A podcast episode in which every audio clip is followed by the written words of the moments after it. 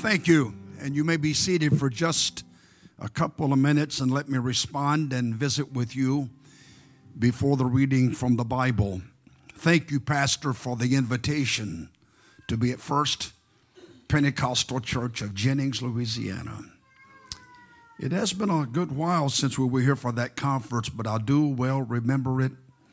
And uh, we had a wonderful time then but I'm much more delighted to be back today at a church setting. I do give honor to this church. I give honor to your heritage and to your great history. The long leadership of your past pastor, Brother Alexander, has long been noted in the ranks of Pentecost. But I will tell you this, and this is not an exchange of compliments between Pastor and I. But you could have looked the world over and you would not have found a more righteous man and capable man to pick up the reins of leadership and to take you to your future. Let's give honor to our pastor. Amen. I want to say a couple of things about him. I have known him for a number of years. I've known his family and different members of the family for quite a long time. Uh, I have a great friendship with his father, and my wife and I dearly loved his deceased mother. Great people that we've loved dearly. Now, to him personally, I want you to know that I've heard him on the local church stage when he preached for me back in my years in Hattiesburg. Then I paid attention and I noted something special about this man's pulpit preaching and ministry. A few years ago, I heard him on the national conference stage, and I have told him this privately, but I will tell you this that it was one of the most moving, impressive, well prepared, and well delivered Bible sermons that I've ever heard. And I will never forget that. And I will tell the church that you need to count your blessings that you have a student and a scholar and one that applies himself to the ministry of the preaching of the gospel. Thank you, Brother Townley, for allowing my wife and I to be here. God bless you. Thank you for yesterday. He took us out to a delicious meal. Some of you folks here in Jennings may call it dinner because it was late, but down where I'm from, we still call it supper. So he took us out to a delicious supper, a great fellowship, and thank you for the spacious, clean, and comfortable hotel room that you've got us in. And Brother Townley, if you're the one that put together the snack basket, don't go out of business. You did a good job. I got a feeling, though, that it wasn't your hands that did it. Because whoever wrote the welcome card, it didn't look like the rough hewn handwriting of a man. So if you're here and you did it, thank you very, very much. Thank you. I'd like for my wife to stand. This is Sister Odom if the Lord lets us stay together, and we're not planning on separating, by the way, don't get that started. But if the Lord keeps us in good health come the month of October, she and I will celebrate our 54th anniversary. Not only is she my faithful wife, but all of you men need to pick up on this. She's my girlfriend. And I love her very much, and I make her welcome. Thank you for standing. You may be seated. Tonight is uh, building fund offering. This is good. By the way, I passed by your selected property where you plan to eventually build. What a location! That is tremendous. And just visiting briefly with your pastor yesterday and him telling me about his vision hopes and plans for you as a church. Uh, he's committed to this. He's committed to your city, this community. And what a beautiful time it's going to be when that facility is built, very visible from the I 10. However, I don't want to advance time that quickly. I appreciate this building. It, Sister Odom, this is so clean. This is so neat. This is so presentable. And I, I compliment you for the well care of this building. Finally, before I preach, thank you for the music and thank you for the songs. It's good to go to a church every now and then when I know what they're singing.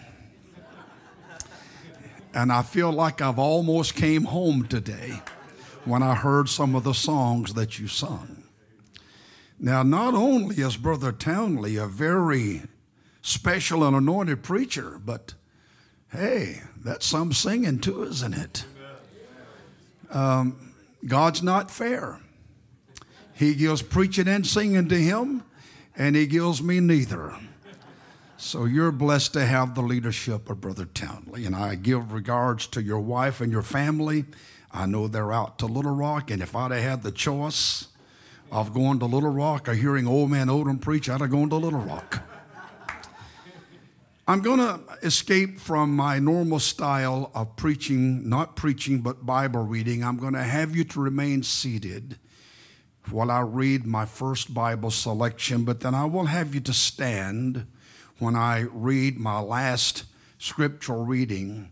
And the reason that I want to do this is simply because um, I have been privileged to teach homiletics at a college level in time past. And I do understand that it's best to read a very brief Bible lesson because most Pentecostals think that if you read a lengthy Bible text, that means you're going to preach a long sermon. Well, if you're thinking that, you're right. But I can read one short verse and preach to the cows come home, so don't worry about that. So I'll have you to stand in a few minutes. How's that? But when I read this, the reason I want to read a lot of Bible is because if I leave anything out, you may very well miss some important things in the message that I'm going to preach. So if you have your Bibles, open them, please. And you may remain seated by my request. That's the book of First Kings, chapter 20. Pastor, I will say this to you that I believe that my wife and I have been invited to be here in the will of God. And I have never questioned about what the Lord would do in these services. However, I'm not going to be the key to what God does. It's going to be all a Holy Ghost event. But in my time of prayer and devotion and seeking God for the service today and tonight, especially yesterday, very early, I received a visit from the Holy Ghost. And I believe that God has given me a very precise word for this morning, a very precise moment. 1 Kings chapter 20 beginning at verse 1. And Ben Hadad, the king of Syria, gathered all his host together. And there were 32 kings with him, and horses, and chariots. And he went up and besieged Samaria and warred against it. And he sent messengers to Ahab, king of Israel, into the city, and said unto him, Thus saith Benhadad, Thy silver and thy gold is mine, thy wives also and thy children, even the goodliest, are mine.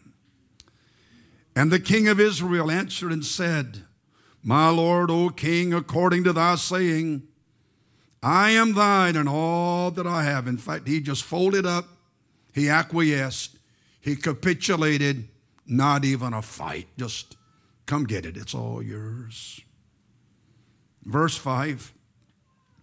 And the messengers came again and said, Thus speaketh Benhadad, saying, Although I have sent unto thee, saying, Thou shalt deliver me thy silver and thy gold and thy wives and thy children, Yet I will send my servants unto thee tomorrow about this time, and they shall search thine house and the houses of thy servants.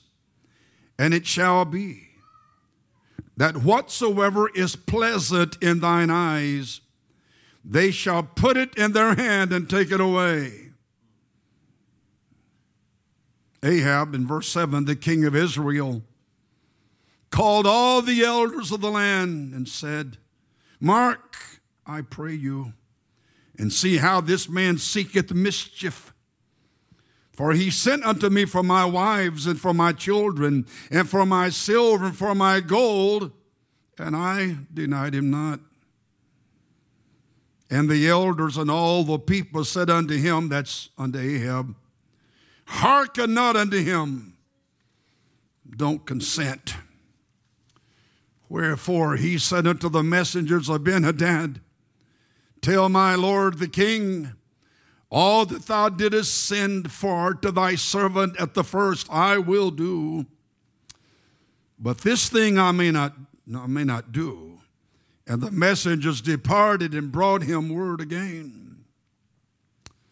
And Benhadad sent unto him and said, The gods, small g, false gods, the gods do so unto me and more also, if the dust of Samaria shall suffice for handfuls for all the people that follow me. And the king of Israel answered and said, Tell him, let not him that girdeth on his harness boast himself as he that putteth it off. And it came to pass when Benhadad heard this message, he was drinking. He and the kings, that's 32 more of them, in the pavilions, that he said unto his servants, Set yourselves in array. And they set themselves in array against the city. And behold,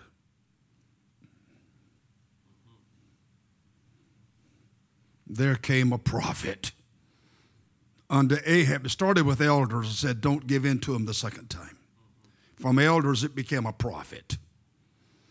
And the prophet said unto Ahab, king of Israel, saying, Thus saith the Lord, Hast thou seen all this great multitude? Behold, I will deliver it to thine hand this day, and thou shalt know that I am the Lord. And Ahab said, By whom? And he said, Thus saith the Lord, even by the young men of the princes of the provinces. Then he said, Who shall order the battle? And the old prophet said, thou or you. Then he numbered the young men of the princes of the provinces, and there were 232. And said after them, he numbered all the people, even all the children of Israel, being 7,000. Do the quick math 7,232 against such a great, formidable army of the Syrians. Verse 16 and they went out at noon. But Benhadad was drinking himself drunk in the pavilions, he and the kings, the thirty and two kings that helped him. And the young men of the princes of the provinces went out first. And Benhadad sent out, and they told him, saying, There are men that come out of Samaria. And he said, Whether they be come out for peace, take them alive or whether they come out for war, take them alive. So these young men of the princes of the provinces came out of the city, and the army which followed them. That little group of 7,200 plus in verse 20. And they slew every one his man, and the Syrians fled. And Israel pursued them. And Benhadad, the king of Syria, escaped on a horse with the horsemen. And the king of Israel went out and smote the horses and the chariots and slew the Syrians with a great slaughter. And the prophet came to the king of Israel, said unto him, Go, strengthen thyself, and mark, and see what thou doest. For at the return of the year, or at a new year, the king of Syria will come up against you. And the servants of the king of Syria said unto him, I'll call his name again, O Benadad, their gods are the gods of the hills. Therefore, they were stronger than we. Let us fight against them in the plain, and surely we shall be stronger than they. And do this thing take the kings away, every man out of his place, and put captains in their rooms. And number thee an army like the army that thou hast lost, horse for horse, and chariot for chariot. And we will fight against them in the plain, and surely we shall be stronger than they. And he hearkened unto their voice and did so. And it came to pass at the return of the next year, if you please, that Ben Hadad numbered the Syrians and went up to Aphek to fight against Israel. And the children of Israel were numbered and were all present, one against them. And the children of Israel pitched before them like two little flocks of kids but the Syrians filled the company. Verse 28, would you stand? It started with the elders. Secondly, there came a prophet. But I like the way verse 28 starts. And there came a man of God. Pastor, I thank God for elders. I thank God for prophets, but there comes a time we need to go to the top echelon. I thank God for men of God. Verse 28 reads thus And there came a man of God and spake unto the king of Israel and said, Thus saith the Lord, because the Syrians have said, The Lord is the God of the hills, but he's not the God of the valleys. Therefore, would I deliver all this great multitude into thine hand, and ye shall know that I am the Lord. Turn in your Bibles to the book of Psalms, chapter 48. Uh, I might tell you that I've been preaching for a long time. Um, I was called when I was nine years old. I preached my first sermon when I was 18. Uh, I've been married almost 54 years. Um, I've preached, taught at some venue over 16,000 times in my years. But for those of you that's keeping the clock today, my time don't start till after I finish reading the Bible. Fair enough. The psalmist writes in Psalms 48 and 1 and 2, and a quick backdrop about what I just read. The Syrians say that you're the God of the hills, not a God of the valleys. I like what David writes. Great is the Lord in verse 1, and greatly to be praised in the city of God and the mountains of his holiness. Verse 2. Beautiful for situation. The joy of the whole earth is Mount Zion on the sides of the north, the city of the great king. Those first three words in verse 2 beautiful for situation. It doesn't matter if it's the mountains, it doesn't matter if it's the valley, it doesn't matter if you're wealthy, it doesn't matter if you're on welfare. It doesn't matter. Jesus is God. Yes, amen. Yes, He is. Beautiful for situation. Thank you for letting me come. I'll let you go and have lunch after a while, and we don't ever get finished. How do you expect me to preach about an eternal God and get it done in 45 minutes? You may be seated. My comments quickly from Psalms 48 is this. I've been a Pentecostal practically all my life. My mother and my father were converted in the year of 1950. the same year that my wife's parents were converted. And I think I've heard it and I think I've seen it all, especially the excuses and the alibis. But I also know that we as Pentecostals, we have concluded that for God to move in church, we got to have the right atmosphere or God can't move. We got to have the right music or God can't move. We got to sing the right songs or God can't move. We got to have the right teacher to teach or the right preacher to preach. And if those things are missing, tough luck. God can't move. My response to my opening comments are these that God doesn't need my preaching and my teaching. God does not need your music and your singing. He is God. He moves when He wants, He moves how He wants, He moves where He wants, and He uses who He wants. So, this is my presentation about the deity of Jesus Christ. Now, these Syrians, now they had concluded through the so called gurus and think tanks of King Ben Hadad that they had analyzed the reason that such a small little army of 7,230 ish had defeated such a formidable military juggernaut like King Ben Hadad of Syria had.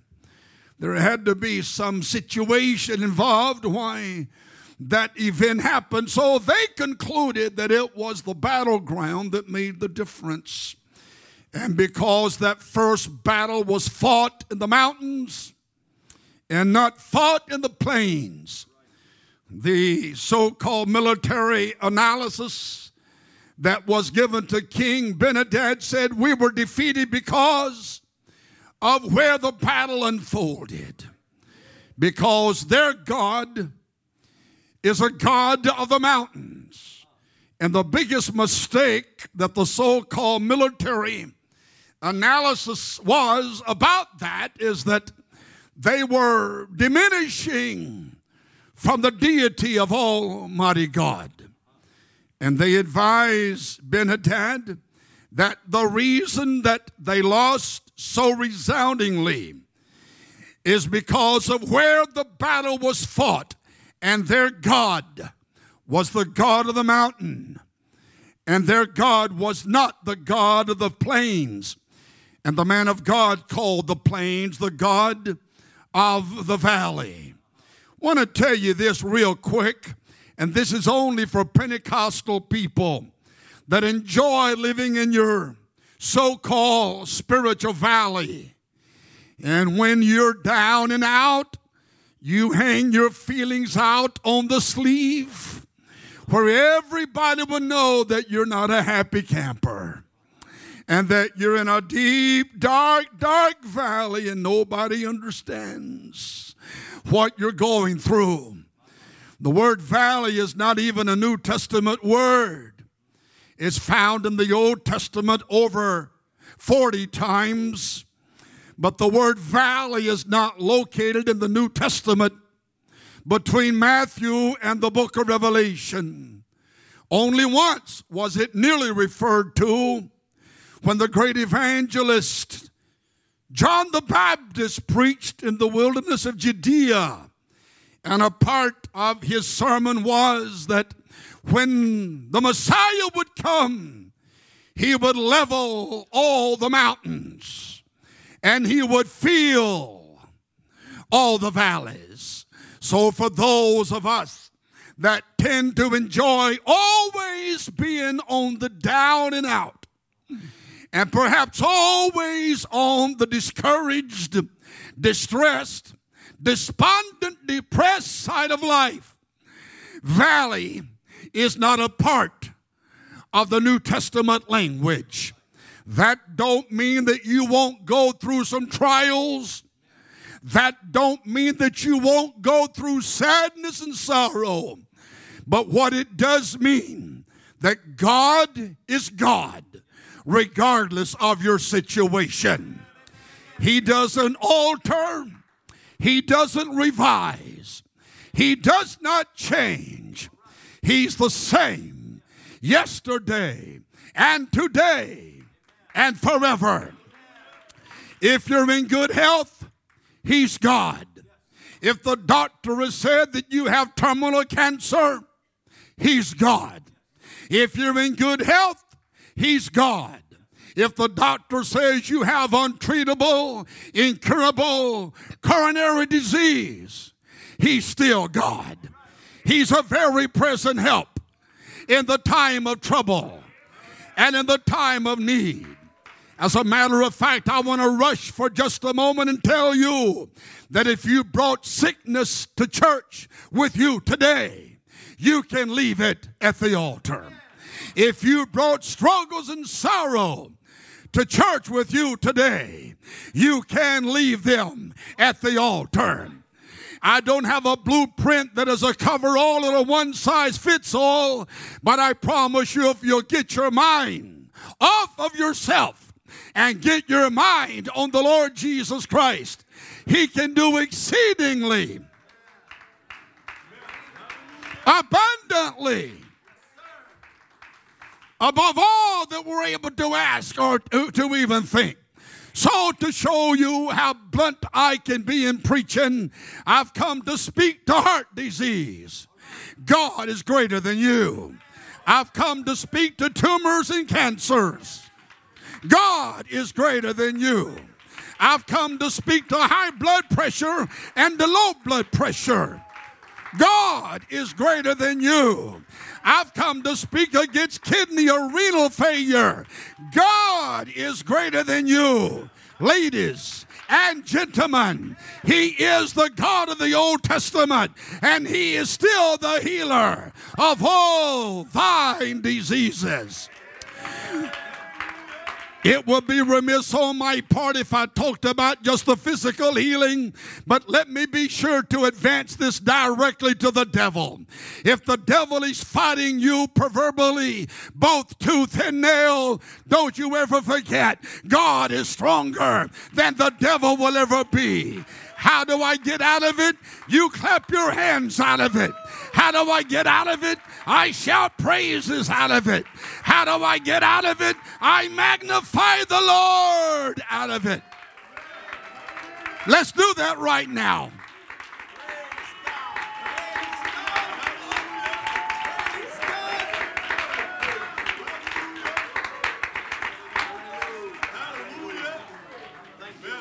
I want to visit with you with a few comments of Bible mathematics, and this is astounding to me.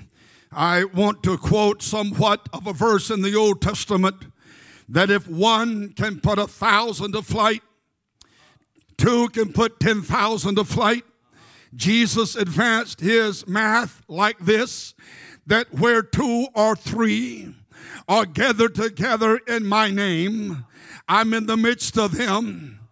Paul and Silas in the Philippian jail brought a revival to that provincial capital of Philippi when loaves and fish fell into the hands of its maker, Jesus Christ, 5,000 were fed. So don't think that you've got to have a majority in number for God to move in your church. But what I am looking for this morning, just one or two that will link up with me, and we're going to believe God for a financial miracle for the church.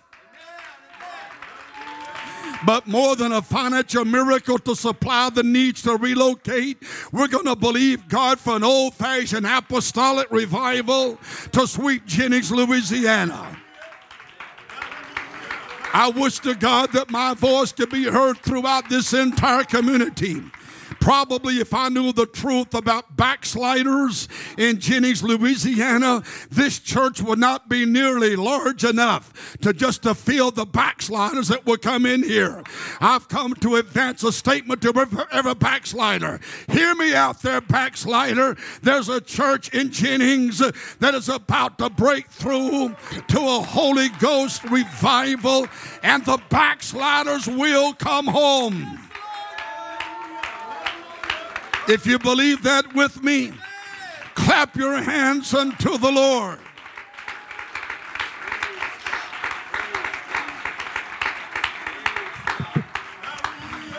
We don't have the math available. You may be seated about the first battle between the 7,000 and the 232 Israelites.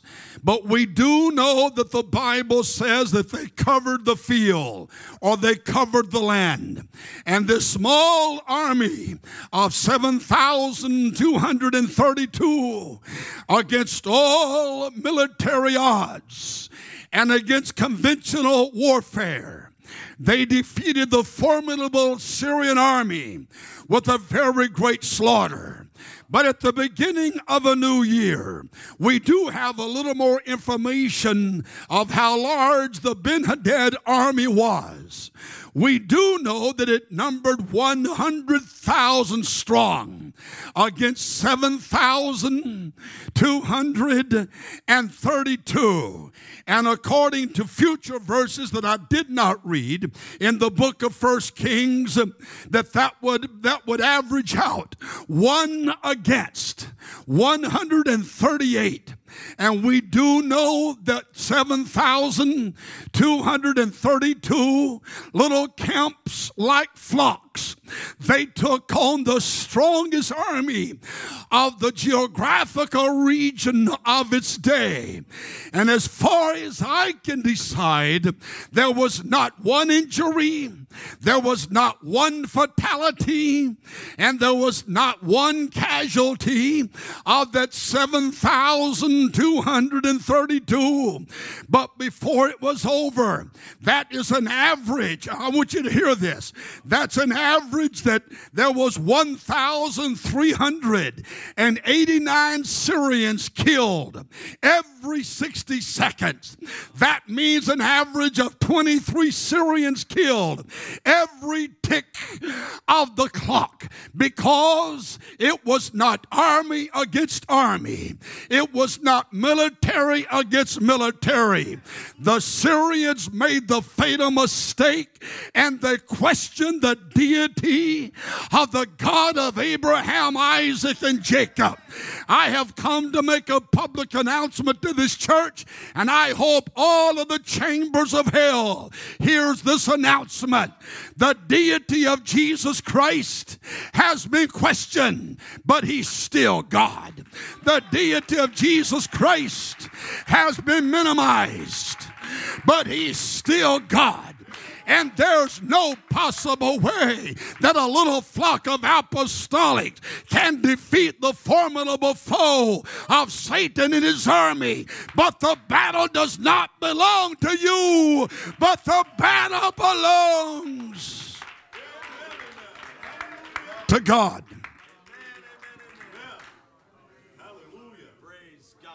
Perhaps I got the wrong sermon after all. Perhaps you don't know what a battle is all about. Perhaps you don't know what sickness and sorrow is all about. Whatever you do, don't you ever question who Jesus Christ is. You find it from Genesis to Revelation. I can't help it, but let me give you a little bit of it.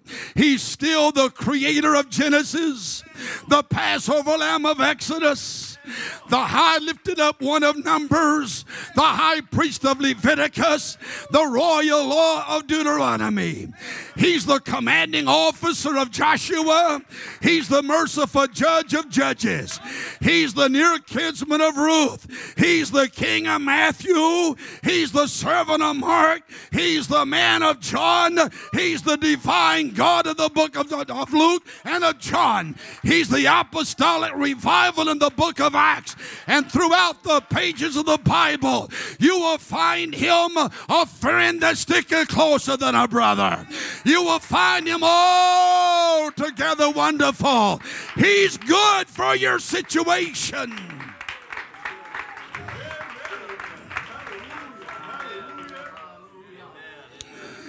Praise God. Praise God. Praise God. Praise God. Praise God. Clap them, big brother. Clap those hands, big brother. Praise God. Praise God.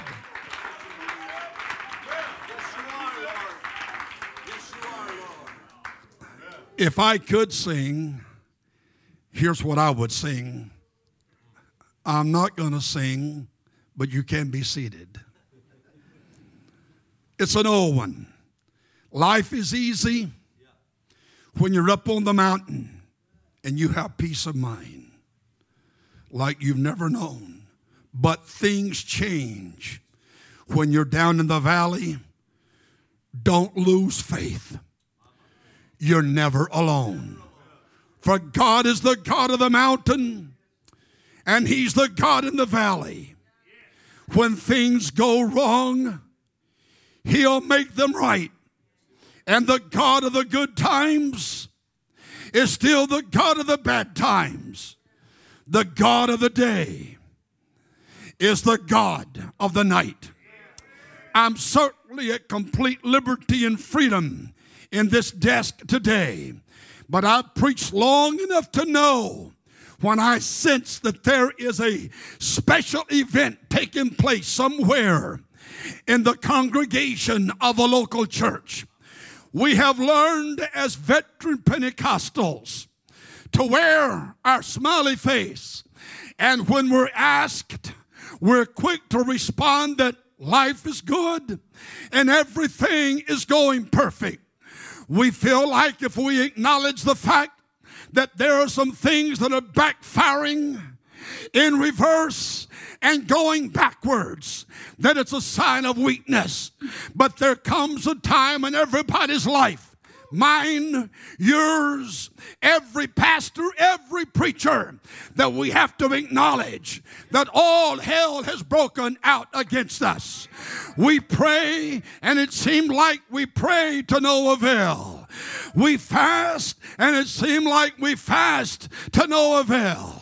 We worship and it seemed like we worship to no avail. It appears from time to time that Satan has us on the proverbial spiritual ropes and he's prepared for the knockout punch. I've come to address that issue to a church, to a family, or to an individual. Get up, fight again. Get up, pray again. Get up, worship again. Don't give in. Don't give up. Don't throw your hands up in despair. Call upon him while he is near. He's the God of situation.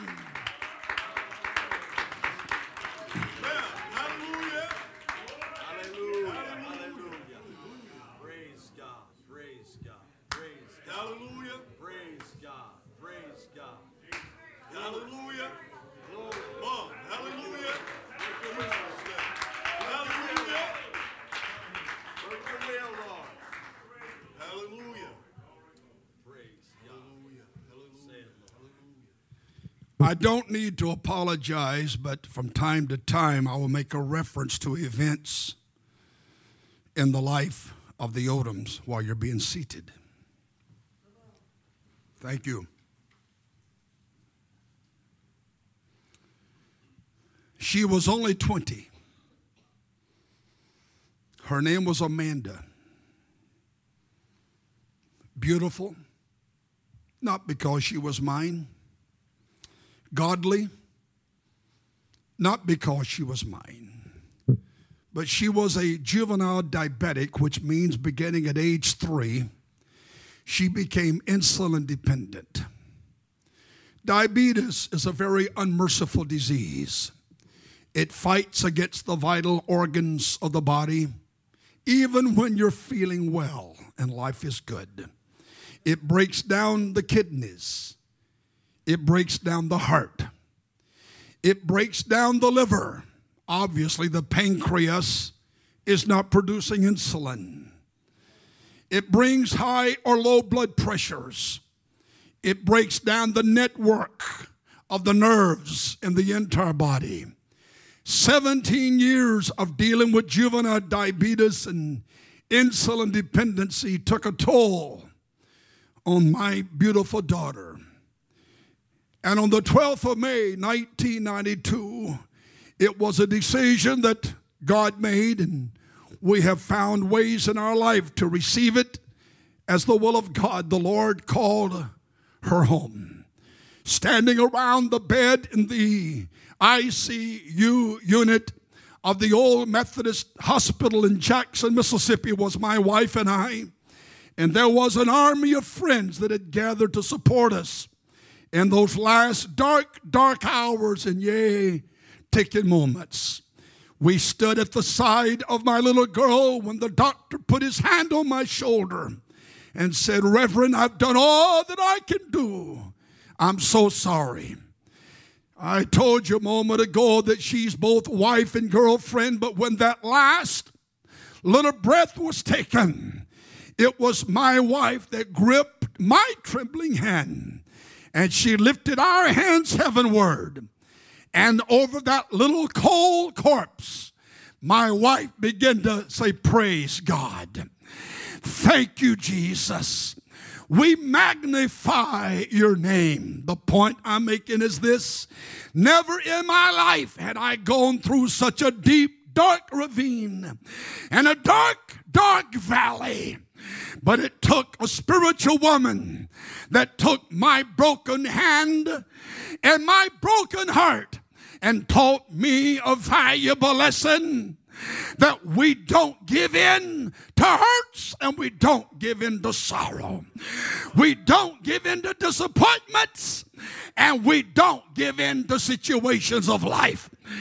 I have not come today to lead you in a traditional Pentecostal pep rally on Sunday morning, but the longer you sit and fold your arms and fold your hands. Bow your head, and the gloom of gray and darkness spread over you. The devil will continue to drag you down. But when you come to terms that my God is the God of situation, you might feel like sitting, you might feel like gloom, but throw those hands up and the clouds will depart, the sun will shine again. Victory in Jesus shall rule in your life.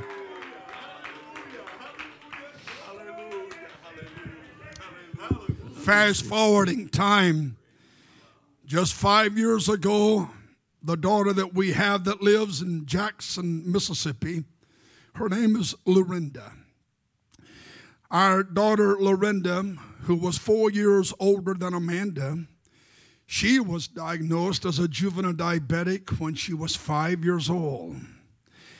She don't mind me saying this, but she's 50 today. However, she also suffered the rigors and the physical breakdown of juvenile diabetes, heart attack, eyesight problems, renal or kidney failure, to the point that six years ago we had to go on life sustaining dialysis my wife and I took a sabbatical from the pulpit where I pastored at the time. And it was round the clock dialysis exchanges.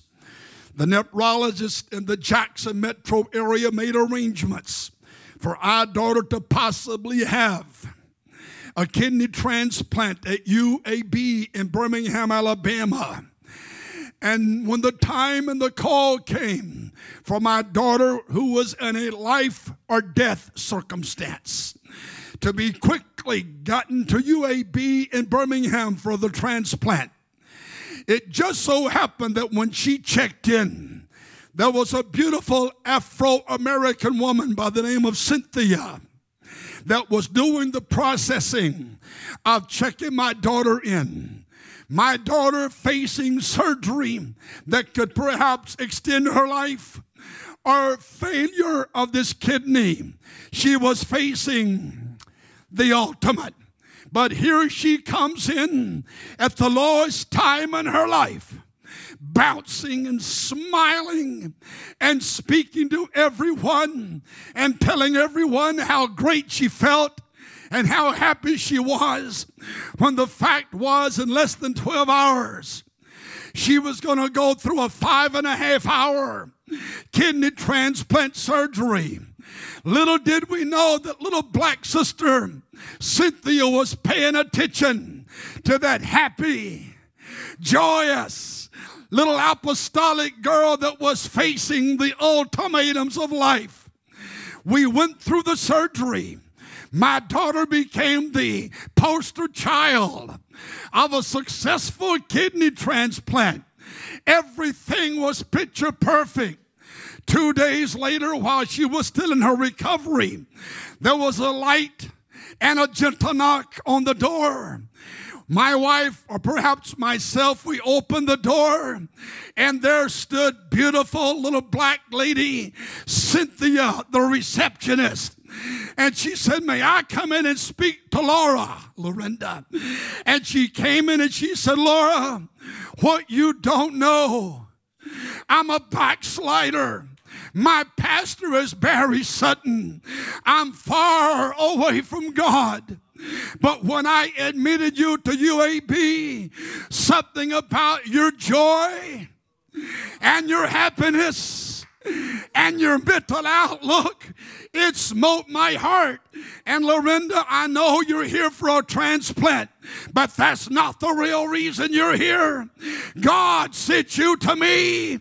God let me see that there's a joy in serving God. And if you can have the joy that you have in the physical condition that I'm in, I'm going to get myself back to church and I'm going to live for God. What I want you to hear me when you're down, somebody's watching you. When you're battling, somebody's watching you. And it's how you persevere, it's how you endure, and somebody can be led to God through your dedication.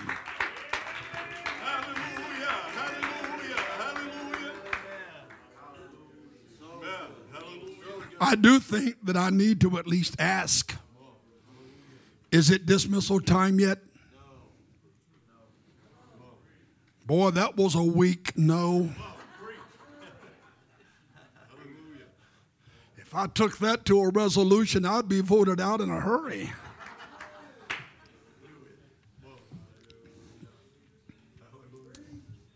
God help me. I feel it.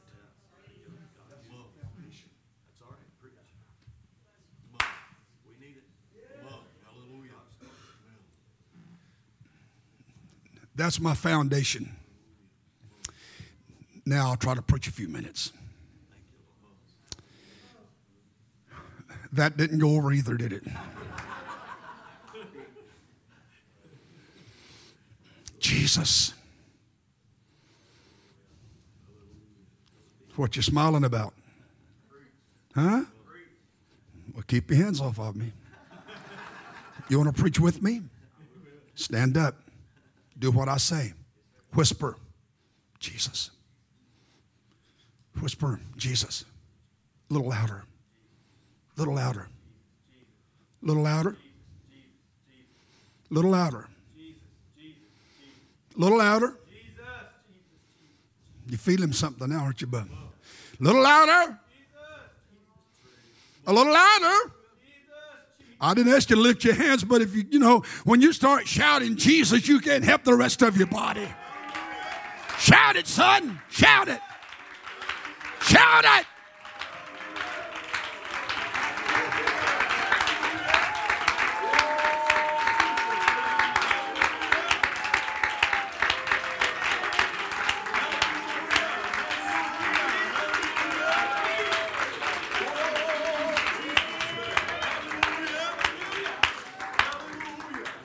You can be seated, but you stay standing. Ladies and gentlemen, I have come to preach to you briefly this morning that Jesus Christ is good for any situation. When things are good, you need Him. When things are not so good, you need Him. I'm not trying to just preach good, rally causing Pentecostal slogans, but I need to tell you that Jesus Christ is not in the Godhead, but the Godhead is in Jesus Christ. I need to tell you, He's not a fraction or percentage of God. He is God in the flesh. He is Emmanuel with us. If He's not deity, then He's an impostor. If He's not deity, then He's an imitator. If He's not deity, He's an impersonator. If He's not deity, He's a false prophet. Prophet. If He's not deity, He's the false Christ. But I've come to advise this Pentecostal audience that Christ Jesus is not only the God of the mountains, but He's the God of the valleys. He's God in heaven and He's God in earth. He's God in the atmospheres. He's God in the stratospheres. He was God in the womb of Mary. He was God in the tomb of Joseph. He was God at the manger and he was God at the cross. He is deity in Jerusalem and he is deity in Judea. He is deity in Bethlehem and he is deity in Bethany. He is deity in the wilderness of temptation and he's deity on the Mount of Transfiguration. He's deity at the pool of Bethesda and he's deity at the pool of Siloam. He's deity on the Mount of Olives and his deity on Mount Calvary. He's deity at the Jordan River and his deity at the Sea of Galilee. He's deity in the national temple and he's deity in the local synagogue. He's deity in Gadara and he's deity in Gergesa. He's deity in Bethany. He's deity over every tear. He's deity over every sin. Ladies and gentlemen, it gives me a moment of distinction to tell you that in Him dwelleth all the fullness of the Godhead bodily, and we are complete in Him.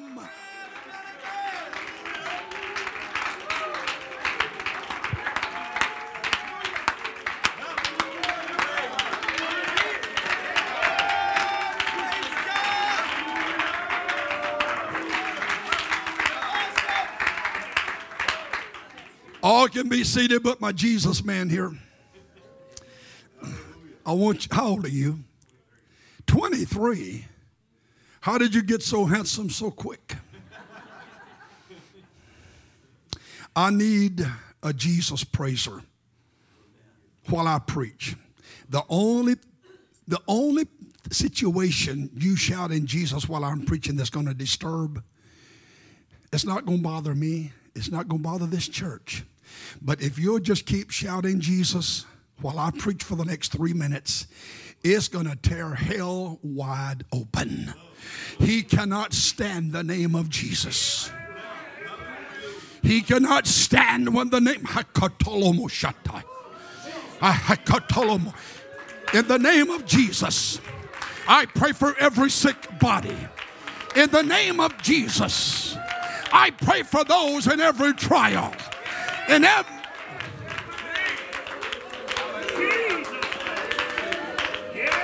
In the name of Jesus. Shout that name, brother. Shout that name, brother. For at the name of Jesus, for at the name of Jesus, for at the name of Jesus, for at the name of Jesus, every knee will bow.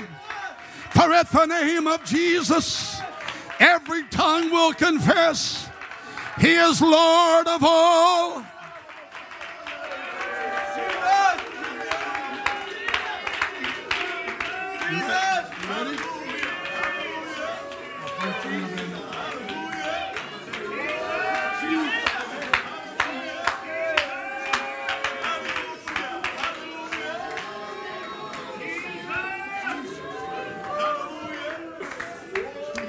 Before I enter into my last few minutes of my Sunday morning visit with you, and please be seated. I want to, uh, Pastor, I'm going to take my liberty here. Not only are holiness standards now harshly criticized, I thank God for you, brother. I thank God for your beautiful church.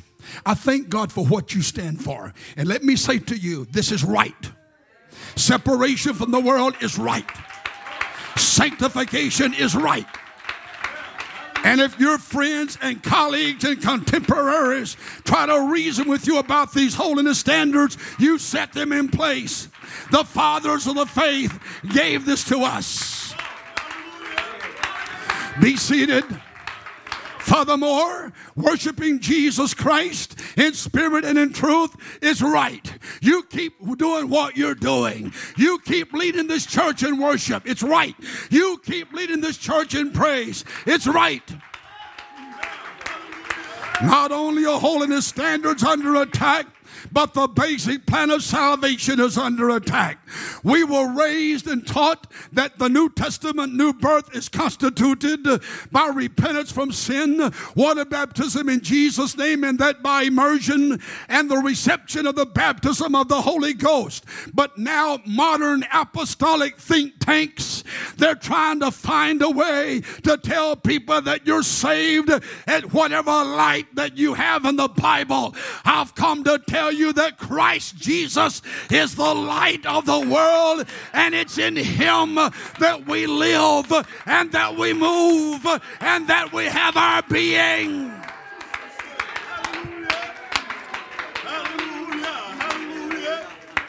Sadly, men that I still call friends that once stood in our national pulpits and preached this glorious message as I preach it today.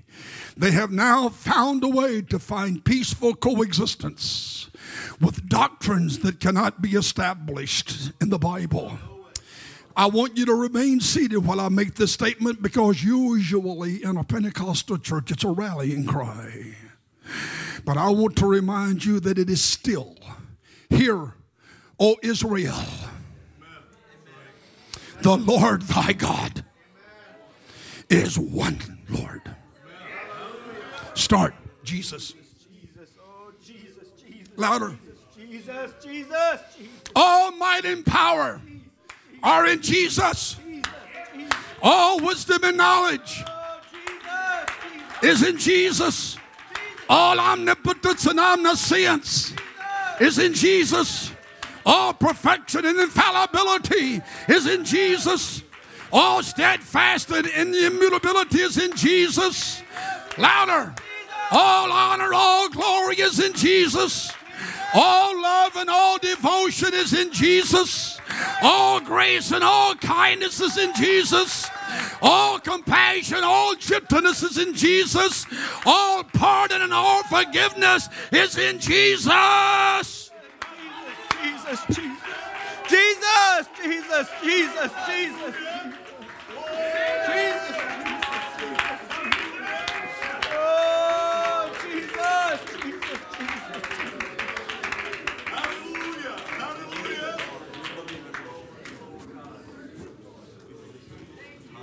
Hallelujah.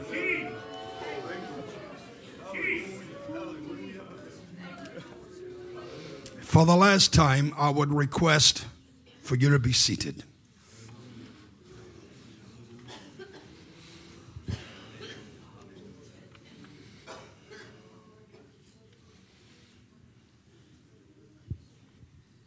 You don't preach too bad.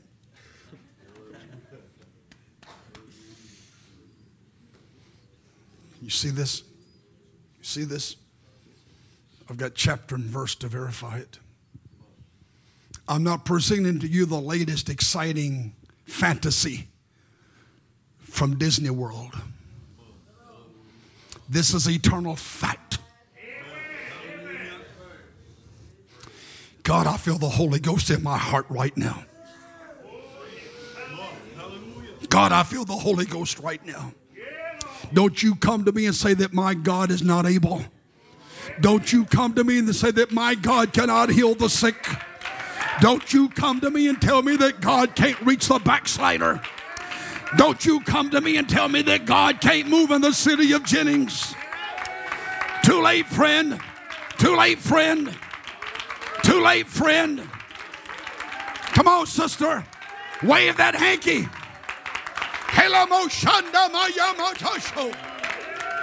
Hallelujah.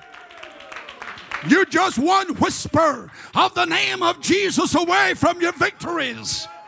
You're just one whisper of the name of Jesus away from conquering.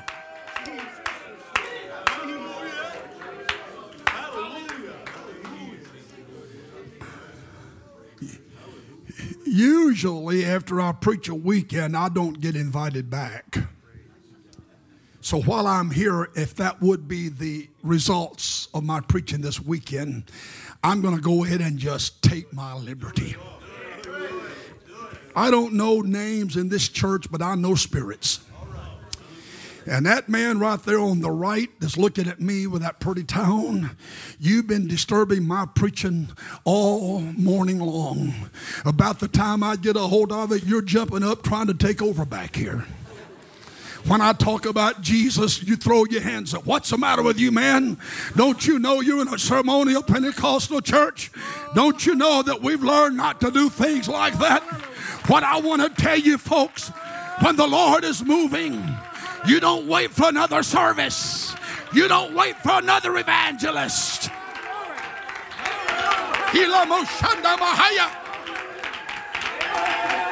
Go ahead, brother. Take over here. Go ahead, brother. He's been wanting to do that all morning long. You just can't praise Jesus and it not affect you. You just can't glorify Jesus and it not affect you.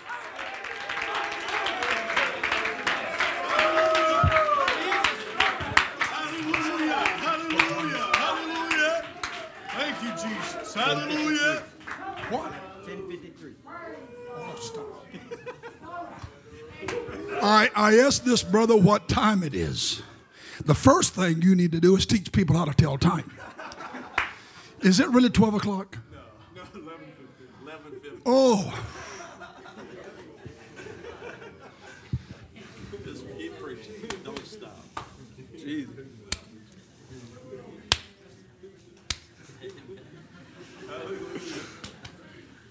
Praise God. Praise God. Praise, thank you. Thank you. I'll stop. Yeah. No. Praise God. Praise God. Praise God. Praise God. Praise God. I challenge some of you to step out from between your pews. Step out in the aisles. I challenge you. Throw your hands up. I challenge you. Lift your voice. I challenge you. Call upon the Lord while He is near. He's the God of situation.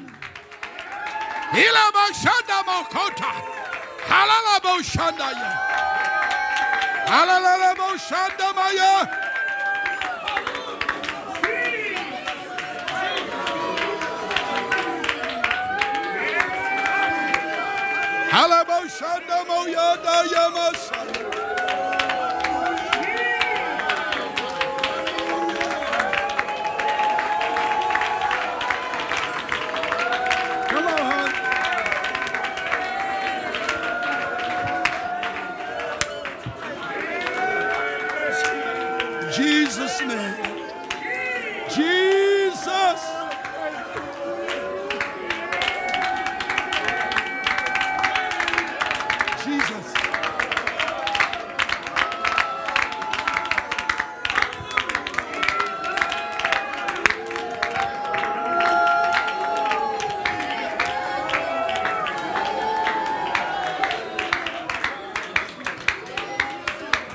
I want the men to pray for each other, shoulder to shoulder. Come on, men.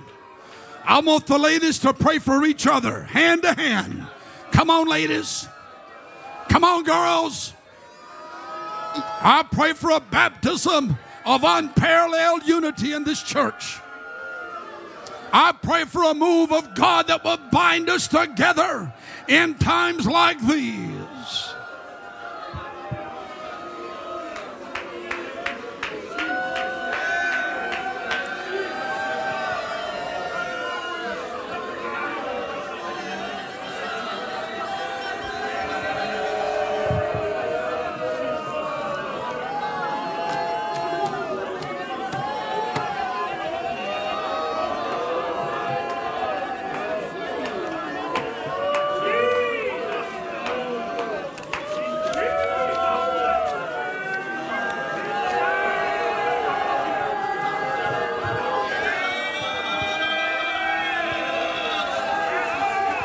I want the men to gather around my pastor. I want the men to come gather around my pastor. Let's pray for our pastor that God will direct him, lead this church in the Holy Ghost.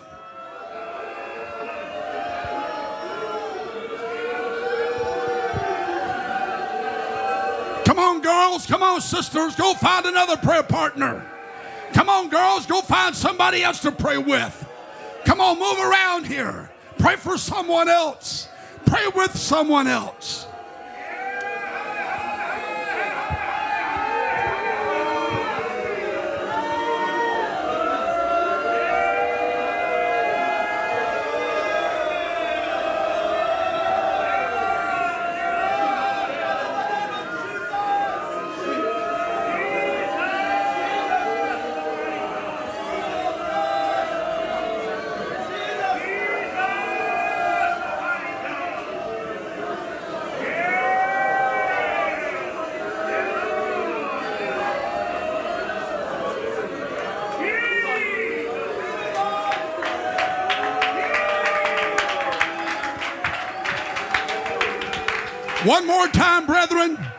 Link up, arm in arm, brethren. Come on.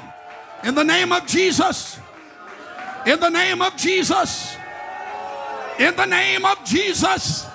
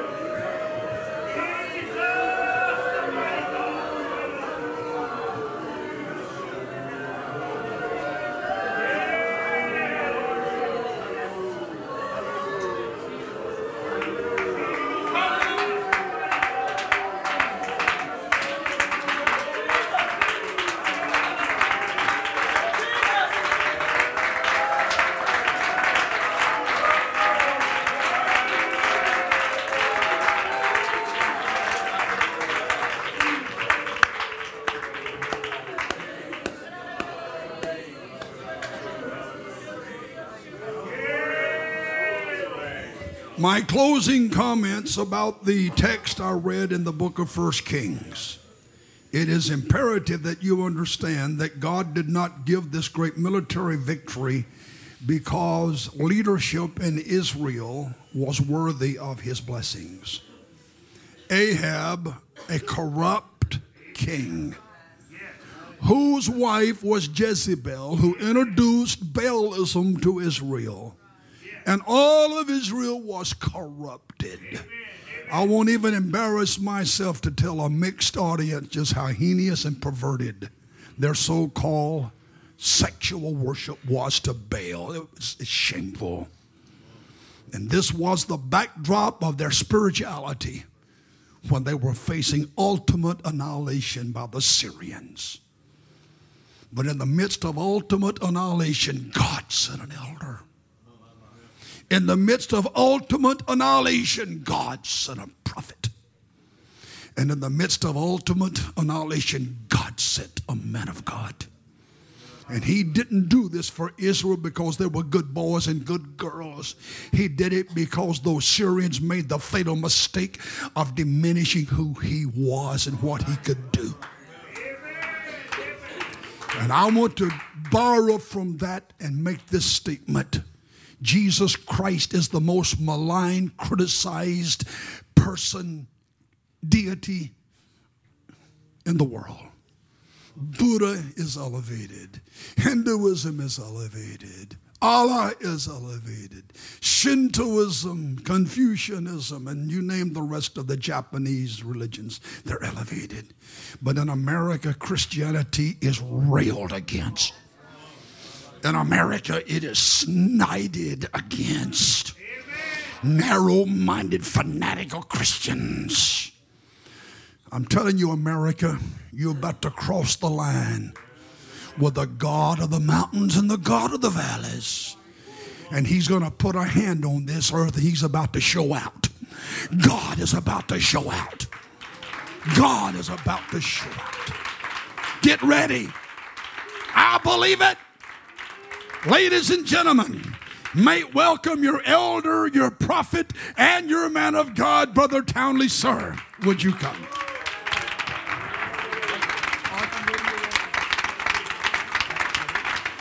This is my office.